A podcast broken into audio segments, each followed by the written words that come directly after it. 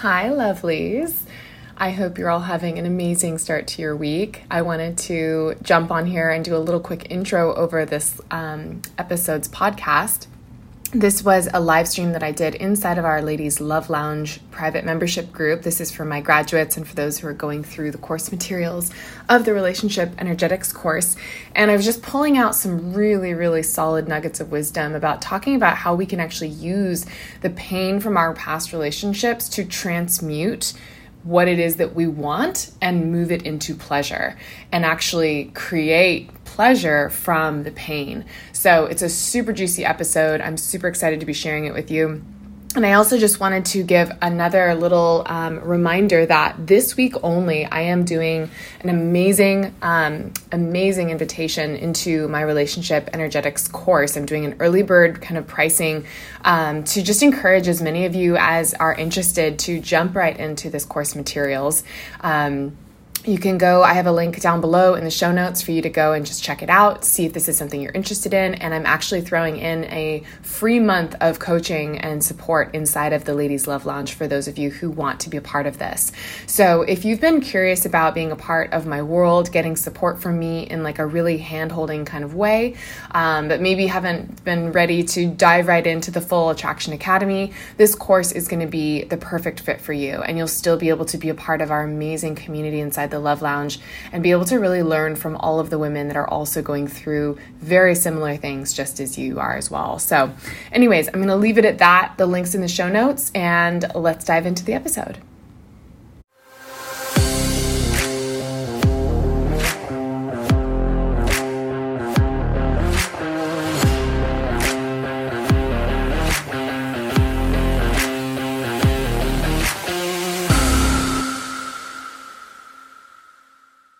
Just love seeing the progression. I really, really love seeing the progression of how being in this group makes shifts over the long term, right? And I think that's one of the really most powerful things about being able to hold space for a group like this is that even though maybe you're, you know, either whether you're new on the coaching journey or you've been in this group for a while, like it really is that consistency, right? It's the consistency of showing up for yourself, continuing to be intentional about how you're putting out your energy when you're navigating relationships and dating, and then really being able to connect into yourself and reflect on your progress as you're going along. And that's why I always have these weekly wins and you know these opportunities to ask questions because I think it's really really important to just ask yourself, what am I thinking about this week, right? How do I want to be intentional this week? What am I celebrating this week, right? All of these things are so so so important.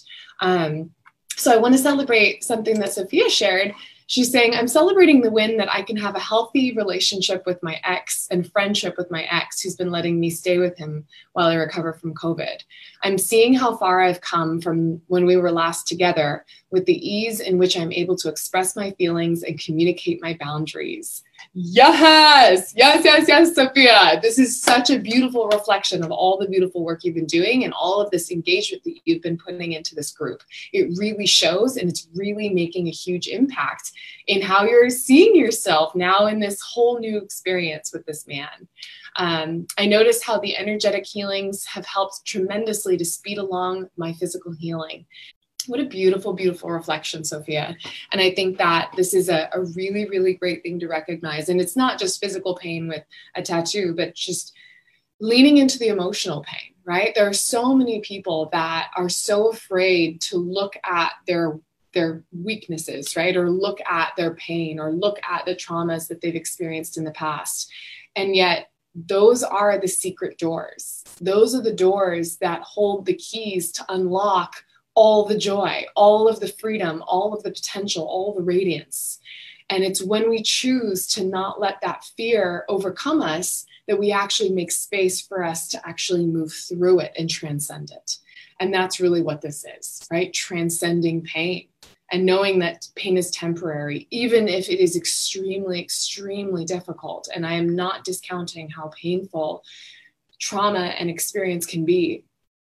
But when we choose to see it for what it is as a temporary feeling that we can give a lot of power to, and it can make it create it to be a very long feeling, or we can say, you know what, I'm going to honor this feeling, I'm going to move through this feeling, and I'm going to get to the other side. And that's when we take back our power. And that's when we get our freedom back as well.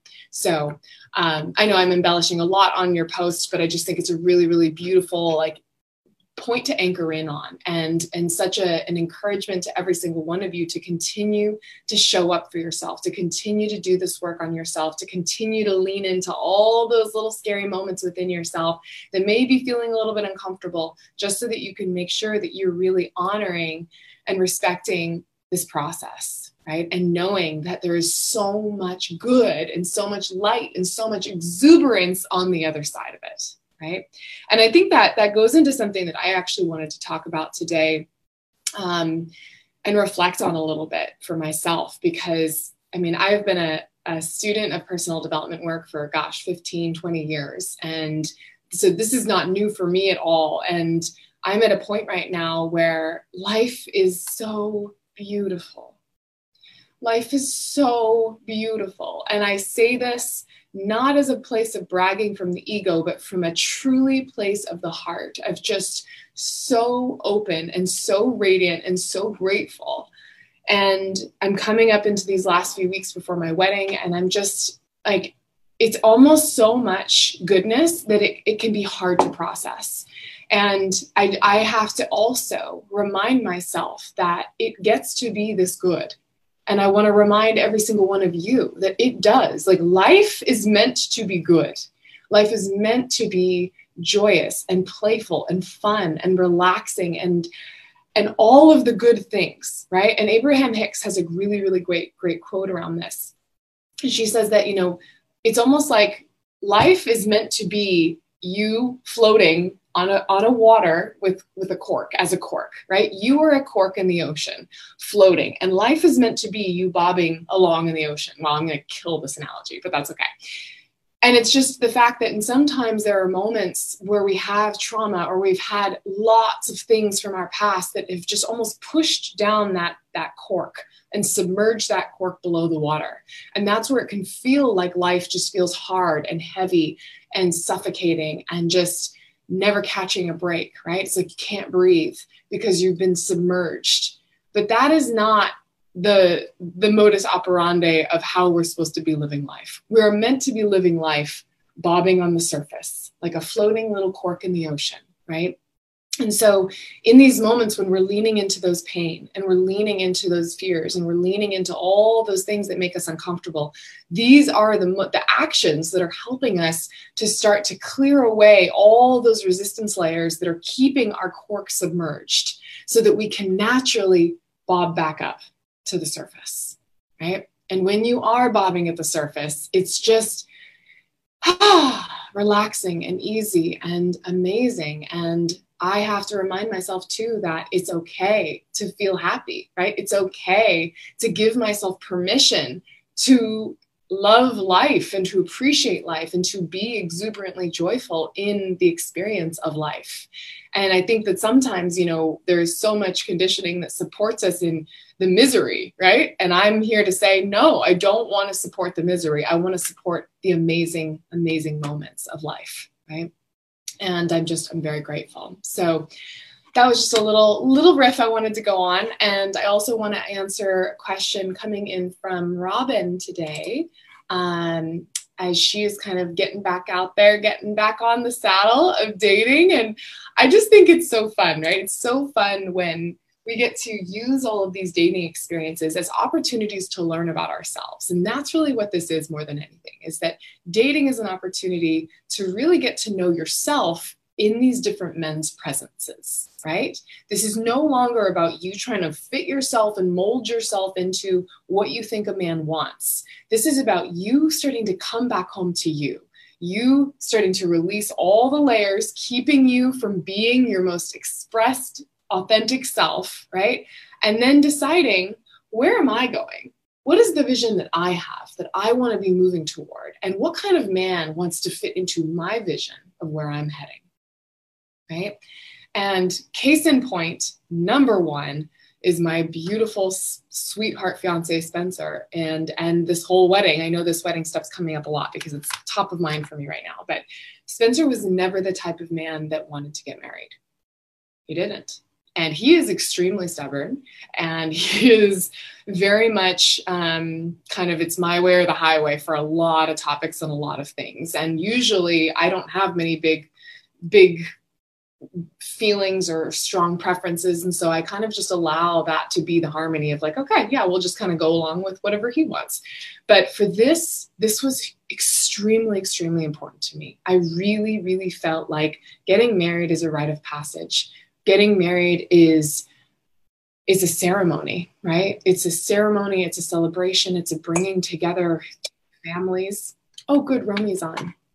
Um, and i just felt like this was something that hi romy! I'm going to hold on one second and interact with her. Hi romy! Hi! Hi! Can you hear me I can. I'm just going to mute you for one second because I'm just doing a little riffing right now while I oh, was yep. waiting for the ladies to jump on. So I'll mute my- you as I finish up this, and then we'll we'll go over to you oh, not mute me, mute you. There we go. Um, but so this was one thing that was really, really important for me. Like I, I had told him my pretty much the entire time I was meeting, I really want to get married. That is something that is really important to me. And he was always scoffing at it. I don't want to get married. I don't believe in marriage. I don't, I don't want anything to do with this whole traditional thing. And now he's at the point of of really stepping up into a place in himself where he is willing to put his own beliefs aside about marriage and do this to fit into the vision of what I know I wanted.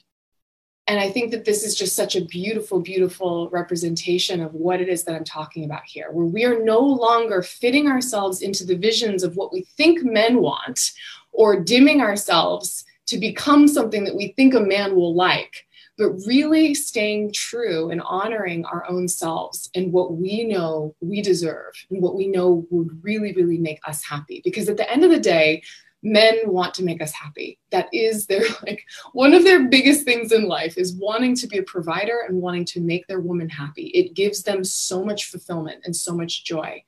And if I had taken that early on when he was saying, I, I don't know if I want this, I don't know if this is for me, and I had just gone along with it and let it be okay, I would always in the back of my mind be hating myself a little bit and be resentful toward him a little bit and be upset that I missed out on this extremely important moment for me as a woman in my life and as a rite of passage for our relationship.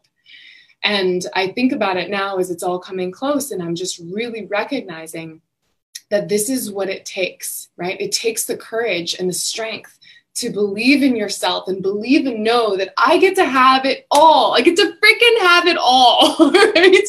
And if they don't want that and they can't get on board with my vision, then we've got to either work it out and compromise or he's not the right man for me, right? And I'm this goes into all everyone, everyone now, right? If a man is coming to you and saying, I can't give you what you want. I know I see what your vision is. You have a really clear vision, and that's the important thing. You have to have a really clear vision about what it is that you want. And that's usually the hardest thing is not knowing what we want, right? But if you know and have a clear vision for all the things, not just getting married, all the things about what it is that you want in an ideal partnership, and an ideal relationship, and you communicate communicate that clearly to this man then it's really no longer any sort of pressure about, oh God, what do I do? Do I how do I make him like me? It's about just radiating out that energy and figuring out what kind of man is going to match, like a puzzle piece that's going to fit that vision to be alongside of me for the long journey. And sometimes it may not be the first guy that you meet or the guy that is the cutest or the guy that you know you guys have the best, best sexual connection. Sometimes it's it's somebody that is just really an anchored life partner partner material, right? And it, it all starts with coming back to that vision within yourself.